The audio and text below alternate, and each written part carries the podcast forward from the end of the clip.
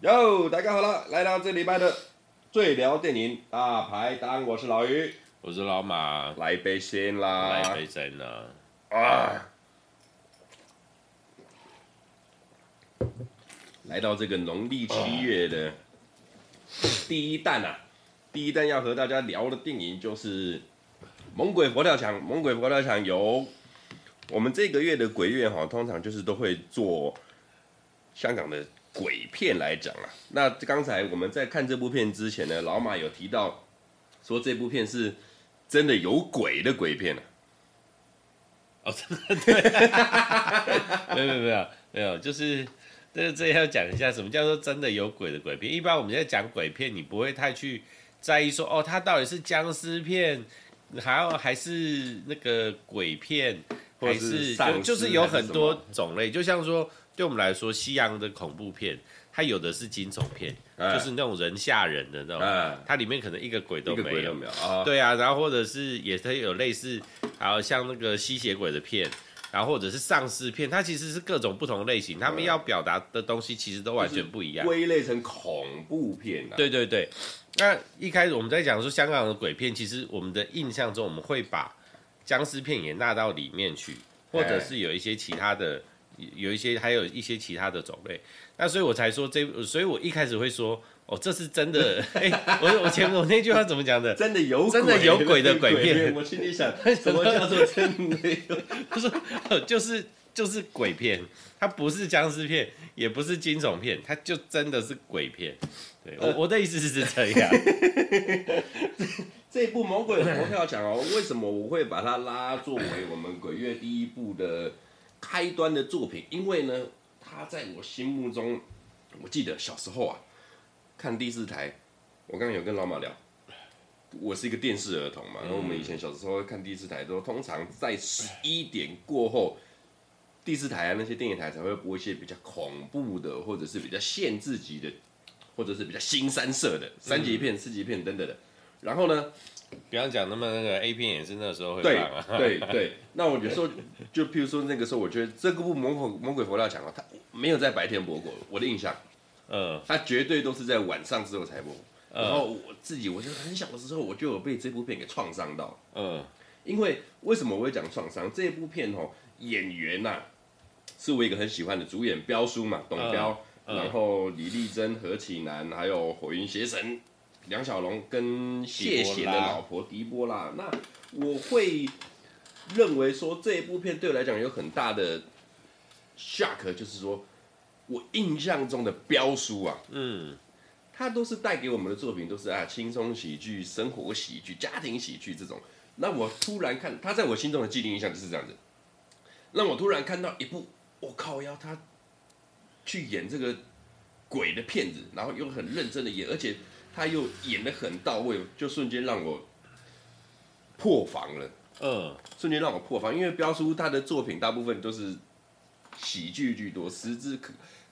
搞不好只有这一部，他只有这一部是演恐怖片的。对，但是我觉得啊，你你你这样仔细想啊，就是除了那些特效以外，他在电影里面的表现啊，就是他，就是他，就是标叔。对，所以他没有分哦，就是这部片算是鬼片，他还是那个样子。对。然后他这个喜剧片，他其实也是这样子。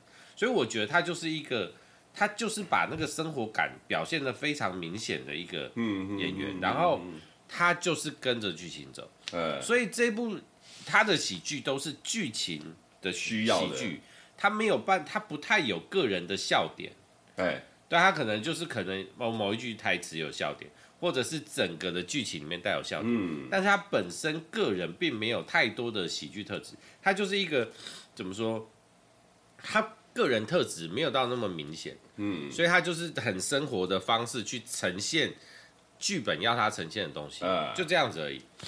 所以彪叔是一个我很喜欢的演员。那、嗯、这边替大家科普一下，就是呢，嗯、他在彪叔哈，他除了演员这个角色以外，其实他在香港他是一个讲马的讲师啊。讲马就是香港的赛马，赛马很流行。他他是一个很懂马的人，而且呢，他除了懂马以外，他做这个赛马的讲评以外，他自己还有养马，然后还去带有参赛，而且成绩是相当的优秀。哦哦哦哦，这我倒不知道，这倒是真，这是真的。而且就像球评一样，他是马评啊，对对对对对对对对，其实是听标叔讲马他们，而且他那个时候在讲的时候，就是。他会比较，他观点很重，会带一点就类似那种演绎的风格去讲，所以说他在他在香港讲马的时候，甚至是比他的演演艺生涯风评还要再好。然后也在就带专业度啊，然后又有那个演艺人员的光环，然后对。那这一部片哦，简单跟大家讲一下呢，就是彪叔一家四口啊，彪叔跟他的饰演他老婆的狄波拉，还有两个女儿。一个是我的女神李丽珍，还有一个是就是一个陈卓欣，嘿，四个一家四口呢，搬到了彪叔的老板给他送给他的一间别墅，借给他，哎，借给他住了一间别墅。那这间别墅里面呢，有一个原本是唱戏的一位唱戏师傅啊，他也他们的一家他们的家庭组成跟标叔一家人是一模一样的。对，那这个唱戏的人呢，因为双腿剧中没有讲。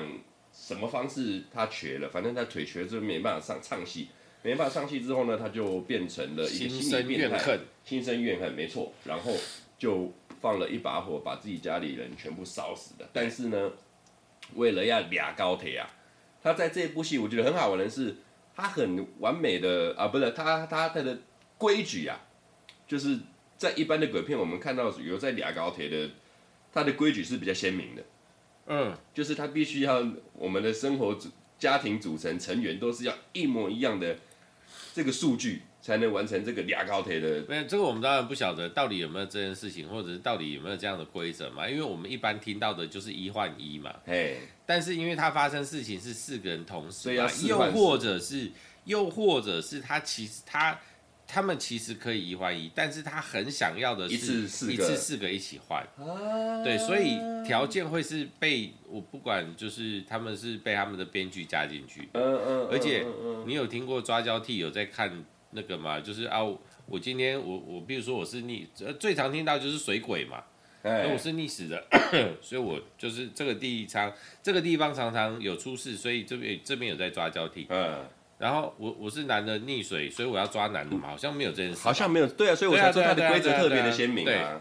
对，所以我觉得这个就是，我觉得这有可能是只是为了增强戏剧效果的。当我们没有办法考究啦，就我们没有办法去请一个准备要抓交替的鬼，我们来采访一下，就是说，哎，你们抓交替到底有没有什么那个？这个真的没有办法了啊。所以我们就嗯好，就照你的规则走。对对对对，反正这个这个就是剧情。剧情的走向就是这样，他们就是要这样设定的。这个要验证太恐怖了，对对对，怎么验证呢？所以他们其实等的很辛苦，等了等了四年，终于等到了一组人跟他们的组成是一样的，好不容易可以抓一下交替的。嗯，其实这部片哦，它的就是剧情走向跟模式，在很多部片都可以看得到它的影子啊。在西，我觉得西洋的恐怖片蛮多这样的模式的。嗯，比方。呃，你叫我讲片名啊？呃，对我，我觉得有一个重点，就是你如果说在国那个外国的恐怖片有一个桥段，一定会非常经典，就是地下室。哦，但是你这样看，地下室跟阁楼啊，这两个地方是绝对不能去的。对，但是其实，在亚洲这个部分还好，嗯，因为结构建筑结构的问题嘛，就是国外的房子很多，大部分都有地下室啊，嗯，但是亚洲的没有啊，嗯，对啊，就是你说台湾就是。它的极少数，极对极少数，或者是它不会有这么这么大的地下室，这么呃怎么说那个标志性没有那么明显，嗯嗯嗯，对，所以啊这部片就把那个地下室的那个展现的非常的，所以我觉得说这个的剧情，我觉得我没有感觉上我们好像看过几次，但是我觉得应该都是类似类似，都是那个西洋的片，嗯，都有差不多的剧情。这一部片的恐怖哦，我倒不觉得它的鬼恐怖，只是呃，认真要讲，我觉得标叔在里面被附身的那几个桥段，我都觉得很经典。就是呃，我不能把它归类成恐怖，讲餐桌那一段。毛，嗯，就是你看的时候，妈的，这真的会很毛啊。尤其是啊，他唱戏也好，然后在餐桌的那一段，就你刚刚讲的餐桌那一段，哦，那个看的真的是会很毛。但我觉得唱戏的，因为呃，我我们是我们是观影人，哎，所以我们看得到。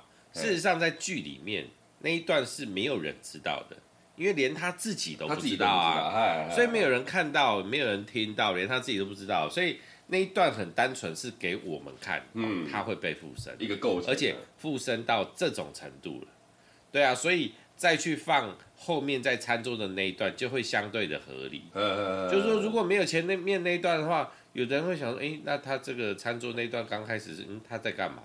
可能就是。没有办法马上进到那个对，没有办法马上 get 到那个状态，会 get 不到。啊，其实这一部片你注意去看哦，一家四口他们接受到灵异的那个程度是完全不一样的。对，像彪叔的磁场，他就很容易被附身。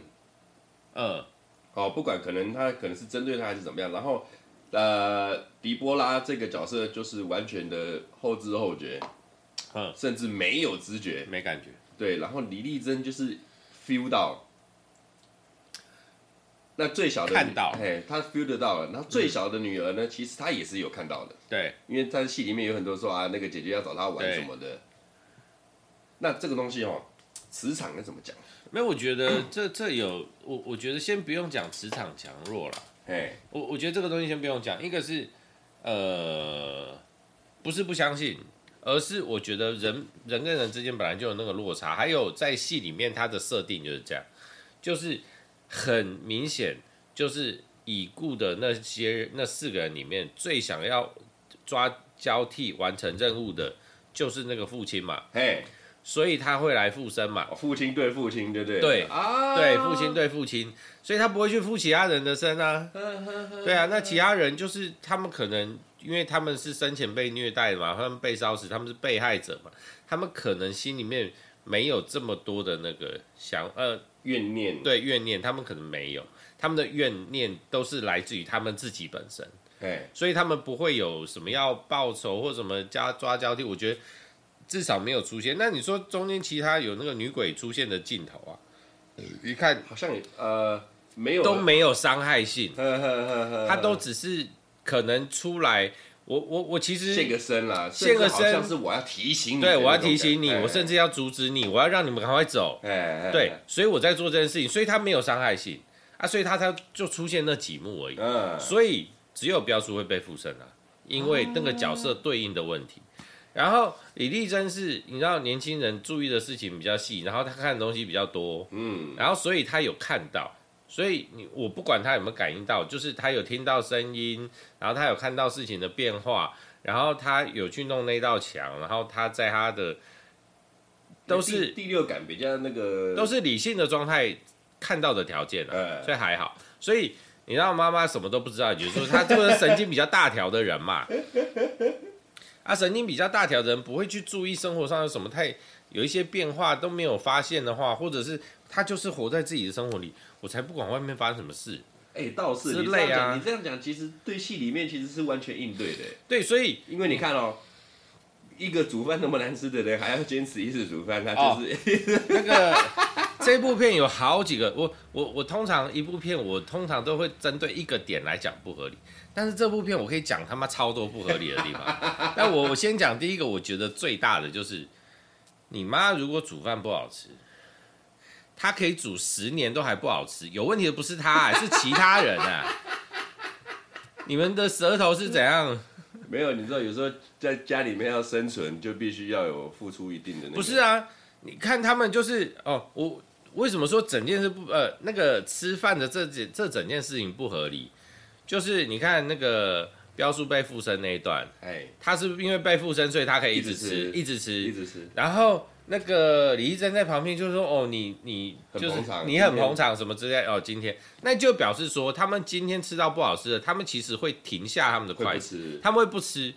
那你每天煮了一桌，你的家人已经吃饱了，离开餐桌，你会发现，干餐桌上的菜几乎都没有减少。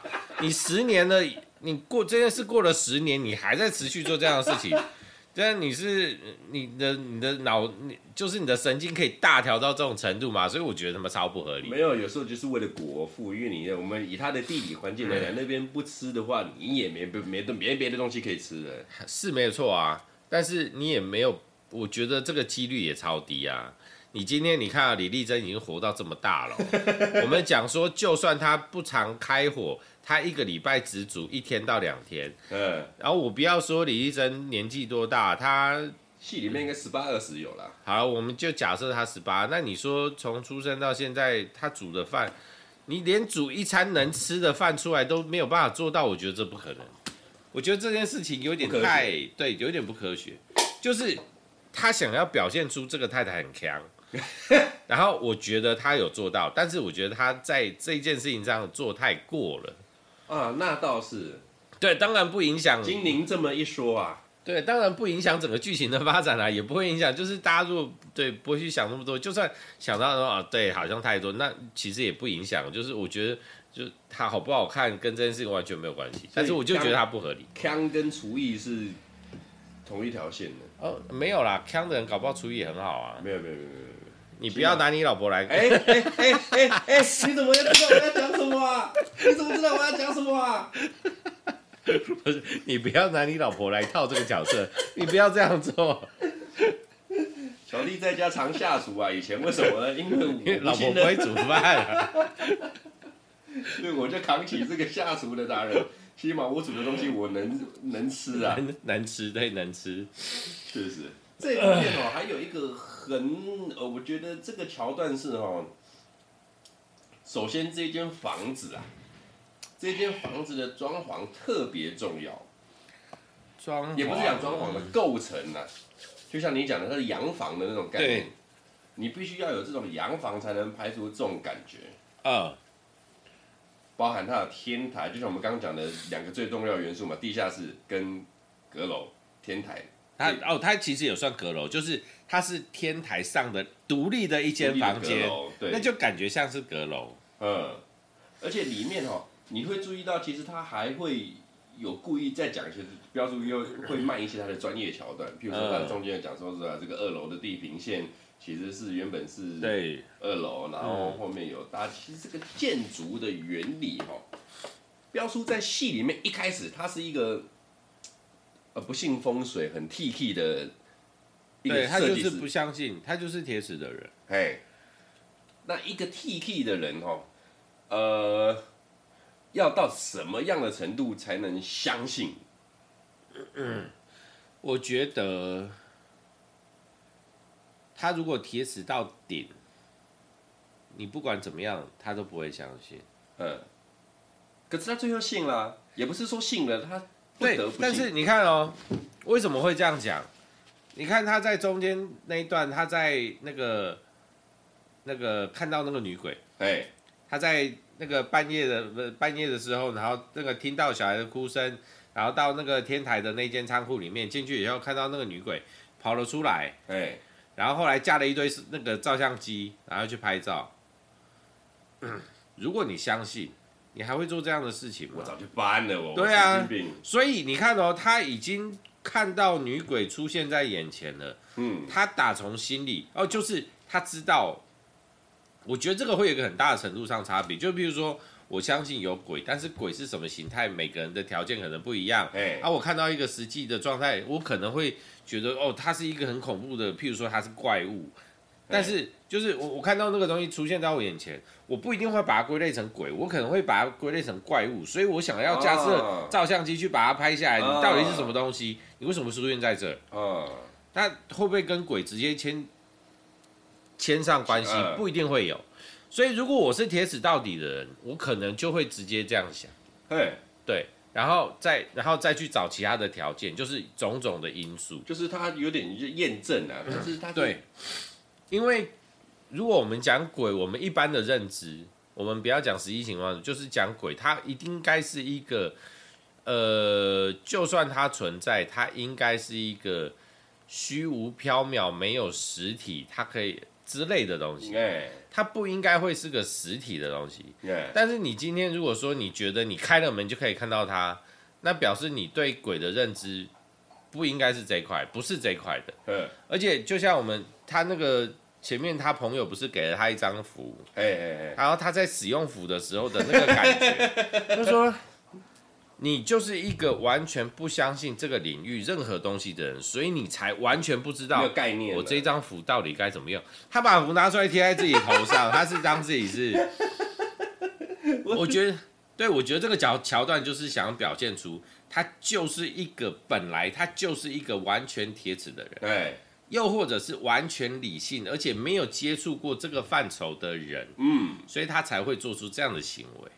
然后，所以后来就哦，架设是那个照相机，然后去拍，啊，结果还让他拍到了。虽然说他自己，对了，他自己，他自己有没有看到？那就是一个夹层呐。对啊，那这部片哦是八八年啊，一九八八年的作品。那我现在看了一下，导演是于仁泰导演。他其实，呃，他的旧导的作品并不是这么的多，但是呢，他算是他的导演生涯，他有去美国去。导美国的戏哦，而且呢，他有一点小儿麻痹，他有点小儿麻痹导致他行动不便，但是并没有阻止到他的发展，而且他的电影工作哈，虽然于仁泰导演做的电影不是很多，然后，但是他有很多很经典的作品呢，譬如说我们今天这部《猛鬼佛跳墙》，然后他还有那个《白发魔女》，林青霞的《白发魔女》也是他拍的，甚至。零六年呐、啊，李连杰的《霍元甲》也是他拍的。白发魔女我很喜欢，白发魔女也算是啊。你现在我认真要讲的话，我已经已经忘记他的他的他的剧情，我只记得林青霞。呃，就是两个深爱的人，然后因为然后就是以前那个正派反派不同啊，就跟张无忌跟那个叫什么名字啊？张无忌不是不是他他那个张翠山跟。那个张无忌他妈妈啊，啊他妈那个 张赵赵赵敏张敏啊，嗯，他们两个不是一个是那个就是正派跟邪派嘛，就是被认知。哎呀，白发魔女还有张国荣啊，为什么全部都忘记？男主角哎、欸，对啊，就是一个是正派，一个一正一邪啊，这一派别来讲，张国荣、吴镇宇、蓝洁瑛啊，对啊，啊大部分的戏份都在他们两个主角身上啊。哎，白发魔女我好久没看到，有点没有印象。然后就是因为那个那个林青霞觉得张国荣背叛了她，所以一夜白了发。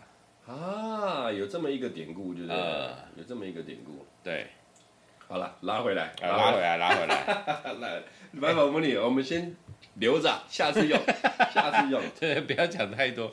这部片四个四个不算四个啦，其实这个小妹妹没有太大的戏份。那只是我突然就很好奇的，香港的编剧哦，都会有一种执着的地方。譬如说，就譬如说标书，只他不管在哪一部片里面，他的名字就是标书。哎，这很，嗯，我觉得执着。他十部片有九部、哦、就是直接都叫标书，可能姓换了，什么张标、董标、神童标、哦，反正他就是标。对对。哎，你说问题是我我的问题在你说十部片有九部片叫标书，问题我想不到第十部片不叫标书，不叫标书，我我想不到哎、欸。呃，家有喜事啊，不是家有喜事，那个富贵逼人系列就是神童标嘛，那这一部片它也叫标书，然后哎，警察故事它也是叫标书啊。而且我不懂哎，标书的女儿标配就是一定会有个李丽珍，标配。其他的不一定，但是一定会有李丽珍。对，啊，老婆一直在换。但是最经典的还是他跟沈殿霞的组合啦。对啊，而且你，我突然想到这一部片哦，狄波拉这部片可能是我唯一看过他的一部的作品。我记得还有其他片呢，但是你要问我，我真的讲不出来。我这边查一下，我来看一下。狄波拉一定会有啦，就算有可能我们也没看过，因为他。我觉得我们看过，他是呃，以以防有些听众不知道，他是谢霆锋的妈妈，然后呢，他是谢贤的老婆，当然了，这是废话嘛，哈，对啊，他的电影我看一下，哎，他戏其实不多，而且他很早就息影了，不是嫁了谢贤之后就对啊，就吸引了。呵呵呵呵呵。但是我想一下，而且《猛鬼佛跳墙》已经算是他很后期的作品了。对，所以说你还是得嫁个好老公了，就不用再出来捞了，你知道吗？来聊聊李丽珍啊，李丽珍，没有你聊李丽珍之前，我先讲一件事，请说、啊。猛鬼佛跳墙，我一直就是。这个佛跳墙，我对这个片名啊，就是一直以来都有存疑，就应该不是一直以来，就是我我我们那个说要讲这部片的时候，就猛鬼佛跳墙，我想说猛鬼佛跳墙，但佛跳墙这三个字放在这边，它到底要代表什么？就是猛鬼可以理解啊，对，猛鬼可以理解，但佛跳墙要代表什么？代表料很多吗？还是代表要那个四十八小时的炖煮？还是什么？这是我搞到后来是有一个角色，他的名字叫佛邪神，对，里面最后帮助他们的法师的名字叫佛跳墙。我真的是，那你讲到这个火云邪神啊，我觉得他在戏里面有点矛盾。啊，在李丽珍跟她的男朋友去找到她的时候，就那个她男朋友不是就说啊，你一定有很多法术什么什么的，他就在臭她说你僵尸片看太多了。对啊，但是在最后的关键时刻的时候，他的法术真的是很厉害。呃，对他来说可能没有啊，就是他他其实对他做了两件事情嘛，嗯，一个就是放了一个那个一块。保护的那个布嘛，嗯，让他们把那个火灭了嘛，嗯，然后保护了他们那个母女三人嘛，嗯，好，那如果那个是法器的能力呢？那不是他的能力呀、啊，啊、你知道那个法器要准备，它上面写写满了经文呢、那不是那不是随便抓一块布就可以做到的哎、欸，好像是啊，经你这么一说，对啊，所以那个是法器的厉害啊。然后再来就是你知道那个用自己的血，然后在手上画个符或简单写几个字，他有能力，那是道行的深浅。嗯，就是我在做这件事情的时候，我不需要任何的法术，我我就是要一直修炼修炼修炼到一个程度，我的血就是带着我的道行。哦，对呀、啊，对，所以那个是血的功能。哎，你会发现这一部片里面它的就是强的东西都是跟你的。道行有关系，对啊，血啊，因为才合理啊，师傅的骨灰啊什么的，所以这个才我我觉得这样子才会比较符合现实。嗯，对啊，就是最不符合现实的就是那个，其实那个法器啊，那个法器道理，因为法器如果说，譬如说我的法器可以镇鬼或抓鬼，我觉得合理。哎，他的法器可以灭火，哎，哇，我觉得这法器屌。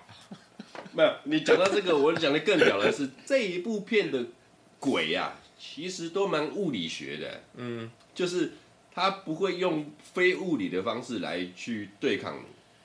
你撒了那个什么雄黄粉、圣粉啊，我就是用吸。我我怕，我怕，没错，我我会怕啊，我真的会怕你撒的圣粉，但是我会用吸尘器，你不知道吗？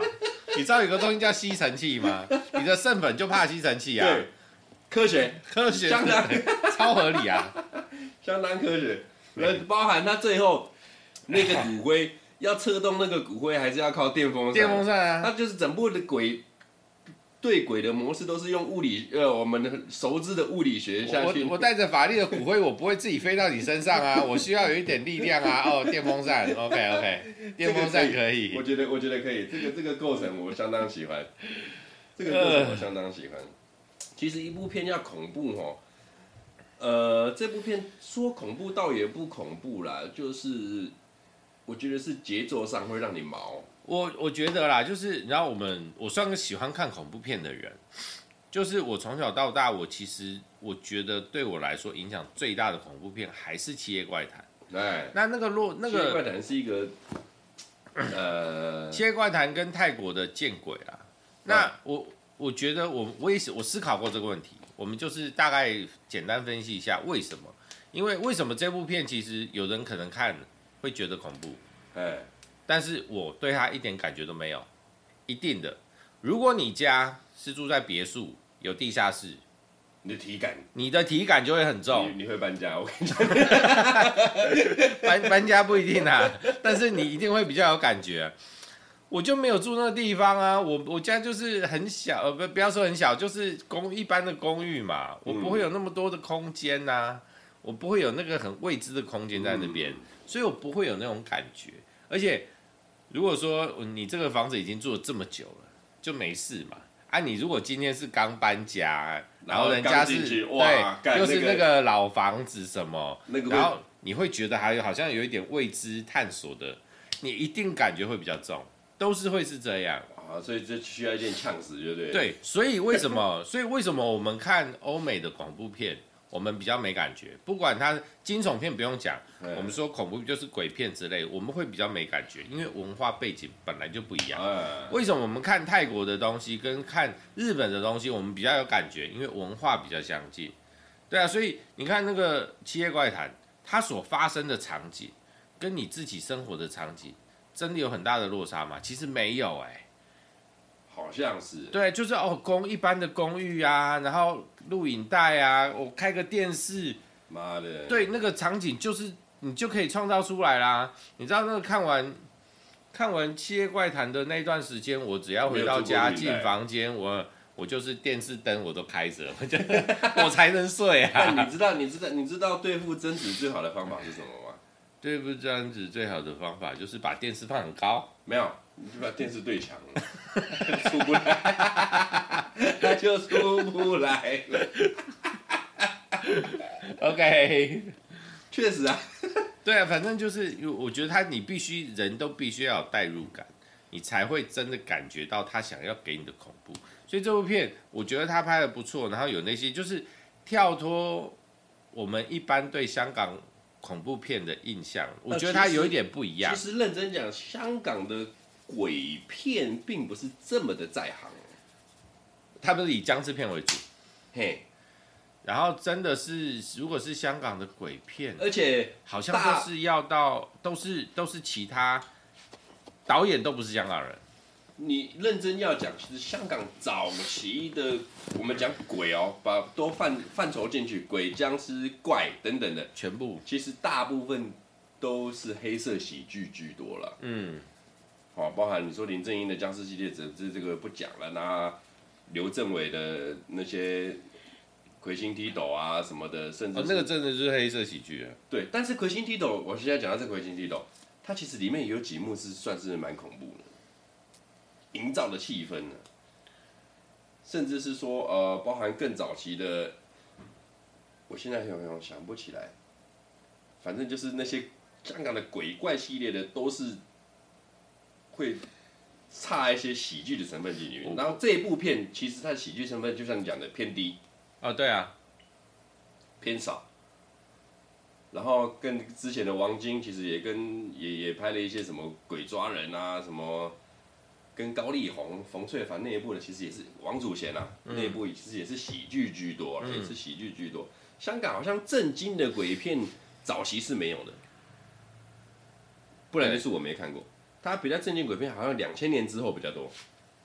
嗯，两千年之后从李心洁见鬼他们那边开始。对，但是我记得导演都不是香港人。对，不是见鬼是新加坡人啊。欸、李心洁老公啊，是新加坡吗？不是马来西亚啊，反正那啊，反正就是那边啊，反正不是香港啊。对啊，我我我记得是这样，所以他们是请那边导演来拍，所以他们拍出这样的东西。嗯。然后好，我们先我们先拉我我们我先把它拉回来前面那个话题。我们不觉得，就像你刚刚说那个魁星踢斗，你会有一些片段你觉得恐怖，嗯，但是我讲真的，你现在在看，你应该完全没感觉，对，因为还有人程度上的问题。就像我们现在看这部片啊，如果当年我们第一次看，我可能会有感觉，有点 feel，对，有点 feel。虽然说我的体感没有那么重，问题是我今天再来看这件事情。我们其实已经被训练到一个程度了，对，就是我们的那个，我们看电影的特效啊，那些有的没的，我们被训练到一个程度了。呃、你我你突然这样讲，我会突然想到，其实恐怖片在所有的电影里面，你要成为经典恐怖片是相对困难的，因为你体感它只能第一次，嗯，你第二次看、第三次看，你就知道它的 shock 的点在哪里了。它不像说我们可以看剧情片、看喜剧片什么的，它就哎，我们可以一直装、一直装、一直装、一直装、一直装、一直装。没有没有没有，我我觉得这样，我觉得你这样说不对。就是如果你是用体感让人造成恐怖感觉，就是你那个恐怖是升值的，嗯，就是我从心里面会有恐惧的感觉。你看第一遍、第二遍、第三遍、第四遍、第五遍，你都还是会怕。但是你可以预先知道他要来了，你就算知那。你就你如果预先知道他要来，你就可以从怕变到不怕。你只是讲来那个叫做没有被吓到，对，那只有惊悚片才会有这样的效果。我今天我好，譬如说我跟你说，我们你等下去开我们后面的门，你开了以后后面有一个鬼，我已经告诉你了，你还是会惧怕啊。你就我不要做这件事嘛。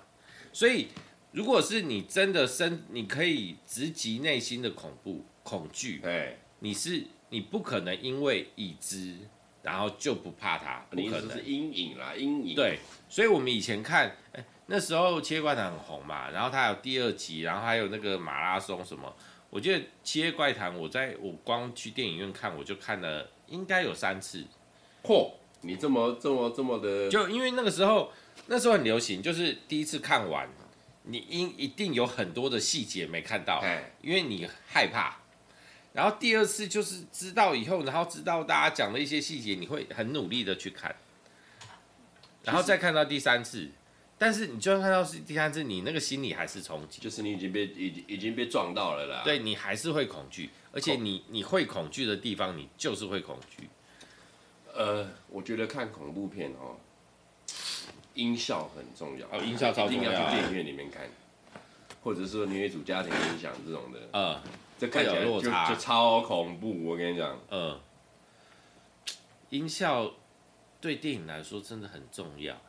就是我我不知道网上最近有一些，就是如果说你看恐怖片的时候，你帮他譬如说装个滤镜啊，或者是帮他换音效啊，看他马上就马上就变喜剧。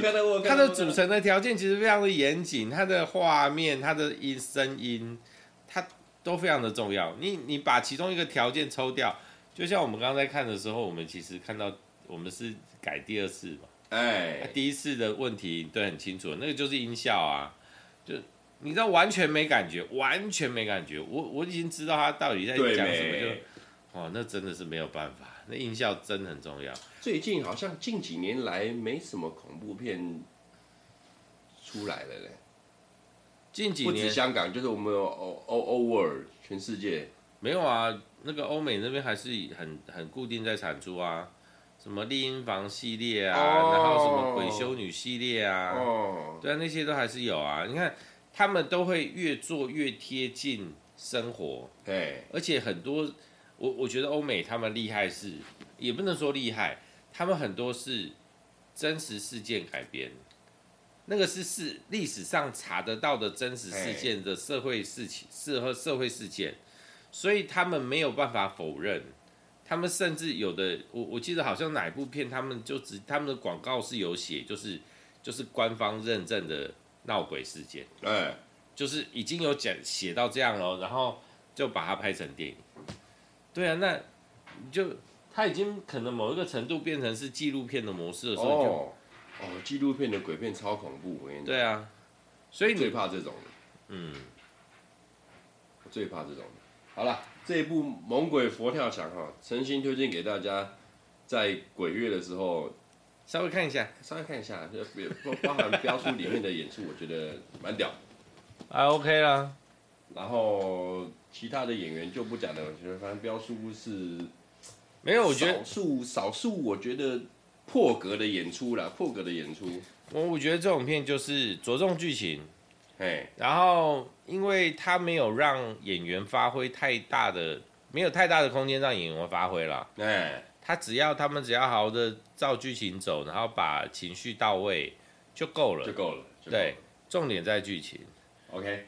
嗯，猛鬼佛料讲好像 Facebook 你上面去搜寻一下。对，Facebook 你没有听错哦，赶快去看，赶快去看。而且还是原因，我跟你讲，这部片一定要听原因，对，它中间有一些唱戏的桥段什么的。对，唱戏，然后还有讲中文、讲国语的桥段。标书的戏唱的好啊，嗯，唱的好，他那个表情他有特别去训练，要特别去训练。哦，讲到标叔唱戏，他一开始在片头一开始没多久，他们在整理东西的时候，然后他。到地下室拿了那把关刀，然后就自己随便唱，唱。